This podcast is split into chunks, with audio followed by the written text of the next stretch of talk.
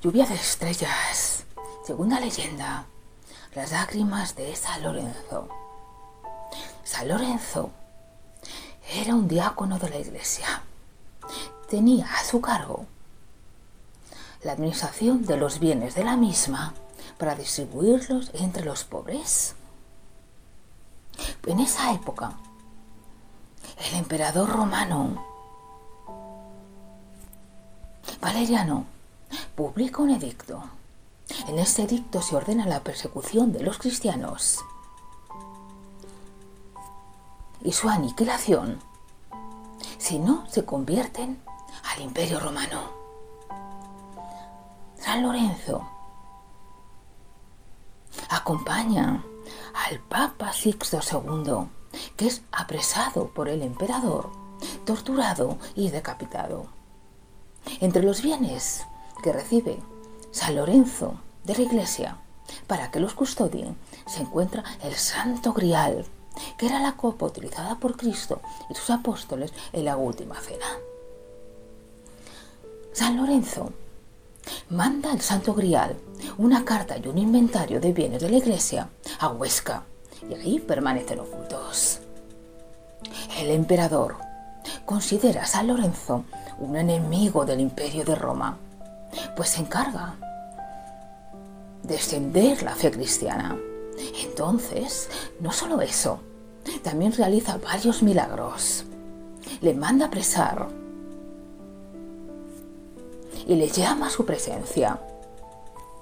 Le pide un trato, dos cosas, que le entregue los bienes de la iglesia y que se convierta la religión del imperio romano y a la adoración de su emperador. San Lorenzo le dice que sí, pero que le dé tres días para reunir los bienes de la iglesia. Entonces, San Lorenzo, a los tres días, se presenta ante el emperador con una muchedumbre de pobres, lisiados, enfermos, ancianos, y le dice al emperador que todos ellos son los bienes de la iglesia. El emperador se enfada y le dice, ¿osas burlarte de Roma y del emperador? Perecerás, pero no morirás al instante. He pensado para ti en algo mejor. En un martirio, en una tortura. Morirás lentamente, soportando el peor dolor de tu vida. En prisión San Lorenzo convierte a muchos presos a la fe católica. El emperador se enfada muchísimo más y aumenta el dolor de la tortura. El 10 de agosto del año 257, San Lorenzo es llevado cerca del llamado campo de verano en Roma.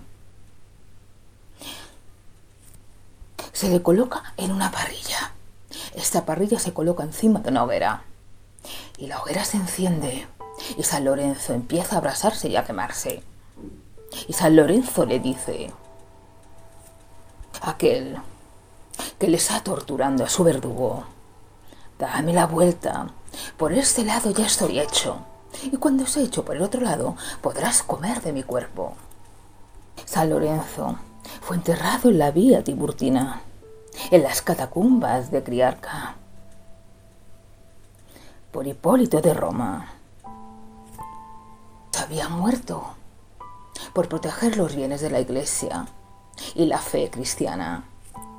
Y dicen que cada agosto, la noche del 12 al 13, San Lorenzo llora desde el cielo y sus lágrimas se transforman en aquella maravillosa lluvia de estrellas